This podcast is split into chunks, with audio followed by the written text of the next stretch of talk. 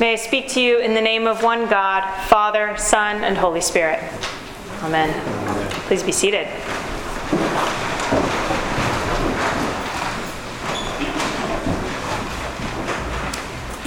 So, when I was in college, I studied abroad for a quarter in Costa Rica.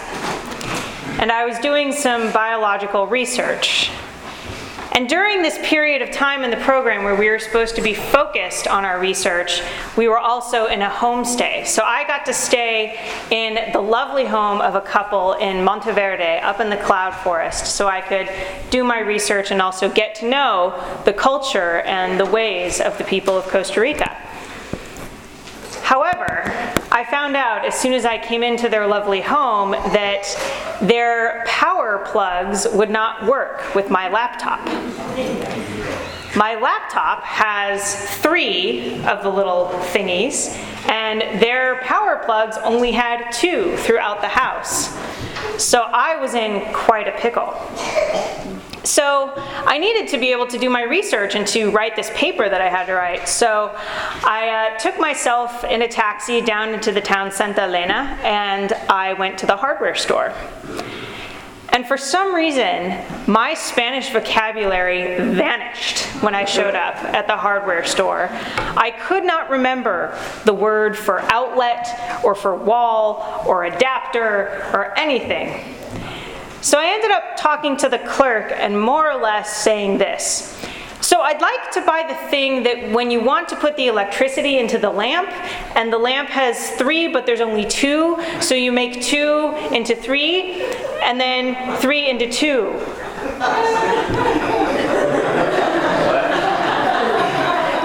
And the clerk took me to exactly what I was looking for. It really wasn't elegant, but I got what I needed. It got me there. And the language that I used was useful in the end. And this is really at the heart of what we're talking about on Trinity Sunday. This is a feast of celebration of language in a similar way that we celebrate language in Pentecost. We celebrate this word, Trinity. We celebrate this doctrine, Trinity. It's a particular way that we talk about God, this God that is. And it's always a challenge for preachers because the Trinity is so mysterious, and we have entire classes on it in seminary. And it's been really interesting watching the Facebook chatter this week of my colleagues um, who are preachers to talk about the sermons that they're going to preach. Some of them are talking about the history of our tradition, and particularly the Nicene Creed, and they're talking about Greek words like homoousios which means substance, and then the people that disagreed and split and left the church because they didn't like that word for how to describe Jesus. And they're talking about who got excommunicated and why, and who got, you know, who won these battles and these debates. Um, there are other preachers who are really working beautifully with poetic language, with metaphor, trying to find a metaphor that just beautifully explains the Trinity. One is that the Trinity is like water it can be steam, it can be liquid, and it can be ice, it can be solid. It's the same thing, but it has three different states. And of course, there are those who say, well, that's heretical because blah, blah, blah. An interesting one that I hadn't heard before is that the Trinity is kind of like a hard boiled egg. That you have a shell and you have a yolk and a white, but it is still one. It is an egg. And there are other reasons why that might be heretical and not the right thing to say we're grasping for these metaphors to give us that aha moment where we finally understand the Trinity. And some of my colleagues are saying it's just a mystery. And they're leaning hard into that and they're wondering and contemplating. And if you know anything about me and how I preach, I'm not really comfortable there. I like to have something practical to do. I'd like to have something to work with, and just throwing my hands up and saying it's all a mystery doesn't quite work for me. And then there are still others who are delving deep into the scriptures. Our scriptures this morning just give us so much to think about. We have wisdom in the book of Proverbs saying that she was there during the creation of the earth. Well, who is wisdom? What is wisdom? Who is this other part of God that was with God at the creation? And you have Jesus in the gospel talking about the relationship between the Father and the Son and this advocate who is to come. And it's very rich stuff to go to. And it's all interesting. But I want to come away when I go to church with something in my hands, with something practical. When I'm wandering around the hardware store trying to look for the right words, I still want to get to where I'm going. And that's not to say that words don't matter. Words do matter. Yet none matter as much as the Word made flesh.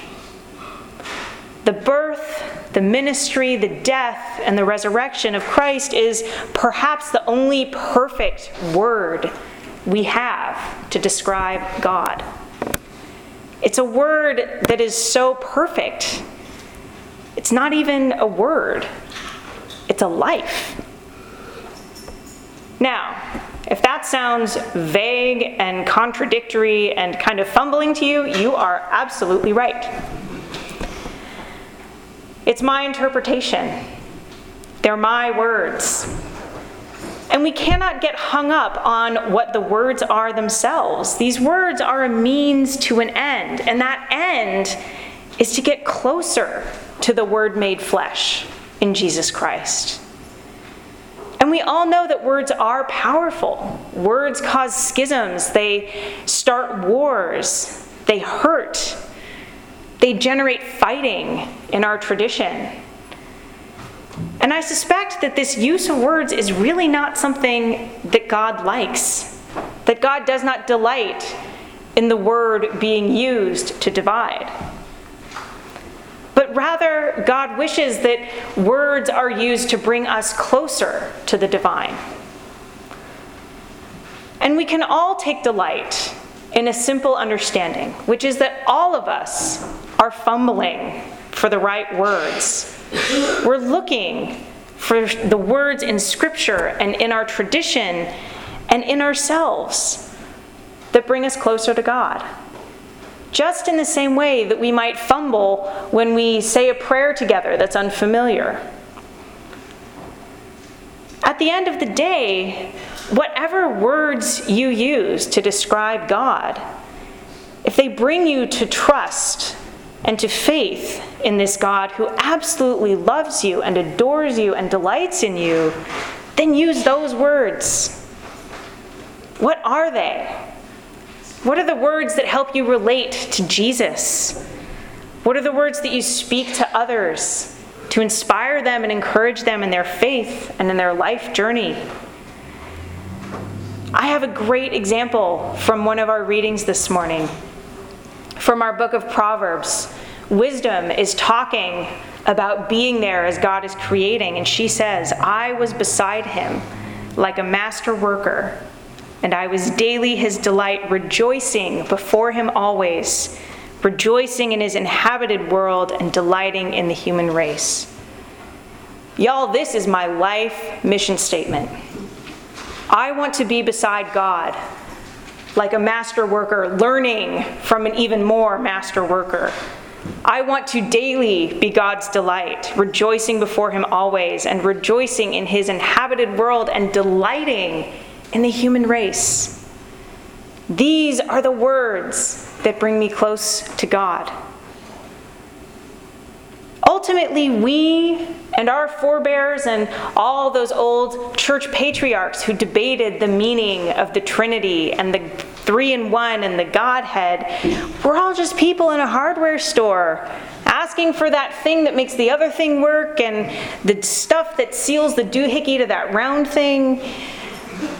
So, whether it's Father, Son, and Holy Spirit, or Creator, Redeemer, Sustainer, Trinity, three in one, Godhead, as long as these words get us closer to the thing that matters the Word made flesh.